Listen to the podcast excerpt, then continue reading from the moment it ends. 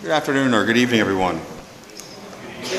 As a priest, I do a fair amount of spiritual direction and working with people. And one of the more common requests that I get from people is wanting to learn how to pray. Maybe how to pray better, how to grow deeper in prayer, overcome various obstacles they encounter in prayer.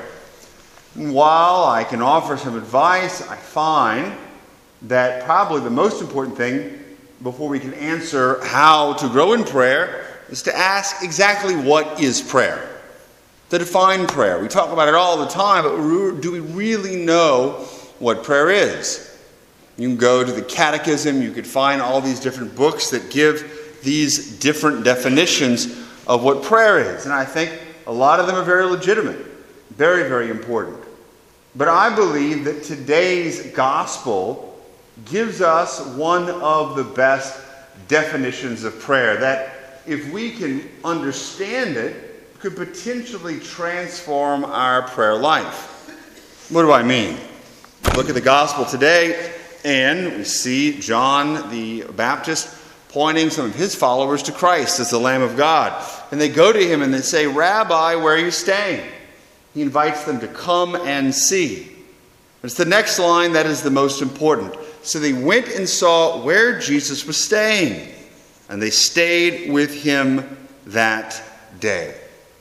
That, I think, is the definition of prayer to stay with Jesus, to be with him, to be in his presence, to remain with the Lord.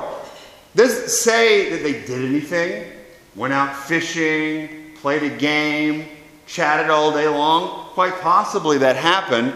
All the scripture says is they stayed with Jesus, they were with him.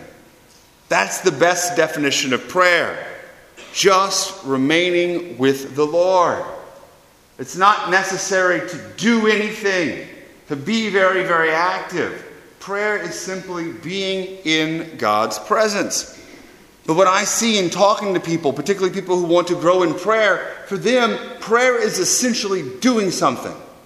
I got to pray my novena.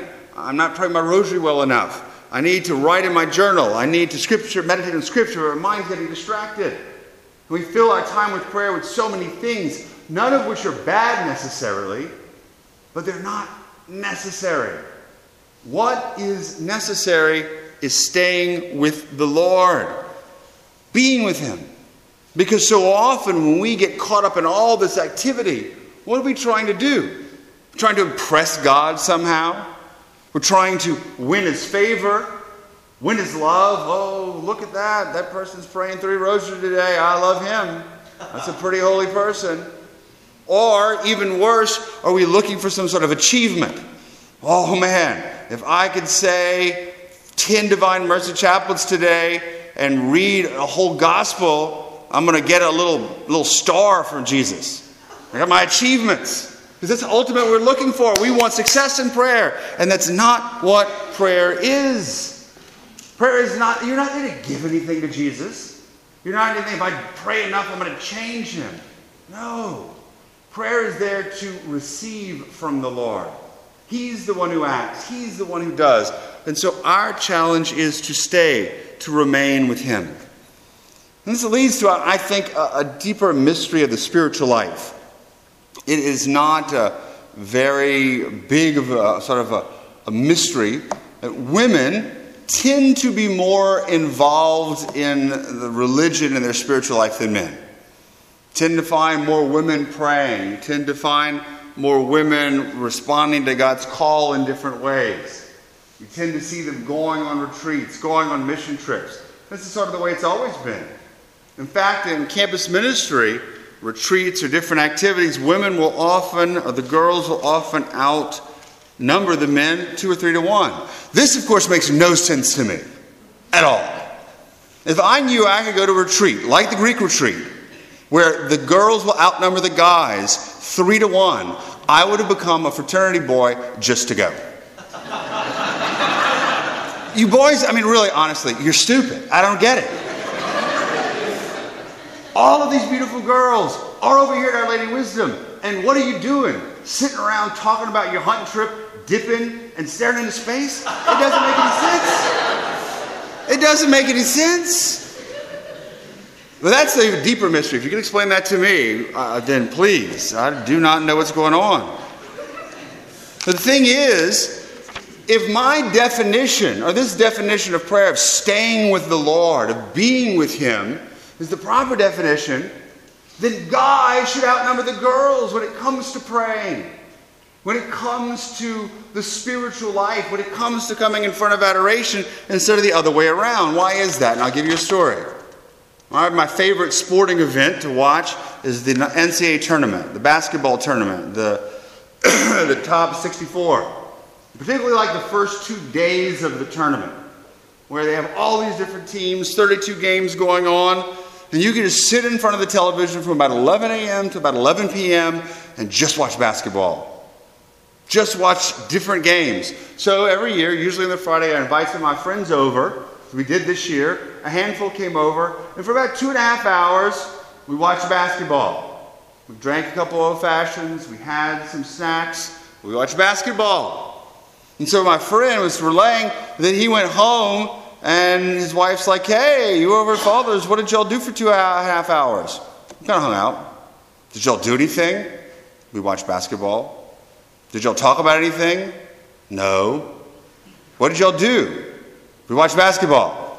And his wife couldn't understand how can a group of guys sit around for two and a half hours and like not talk and not do anything. And he tried to explain to her that's what guys do. But she couldn't understand it. This is a mystery to her. How can you get together for two and a half hours and not talk about everything? How can you not do something?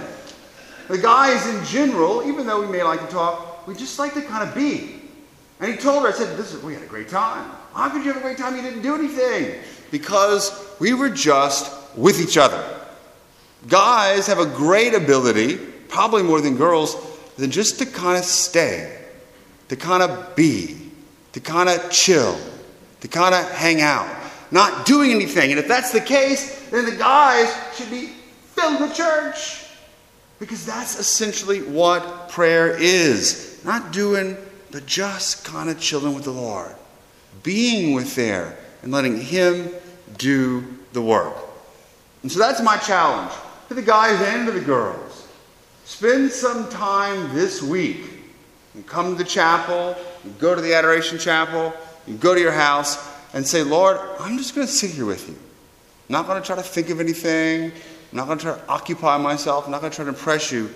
I'm just like the apostles, going to stay with you. And that is a beautiful prayer. That's the heart of prayer. When you let the Lord love you, be in his presence, and know that even though you may not feel anything, he begins to change things. He begins to affect stuff and give that greater desire in our hearts to stay with Jesus. Amen.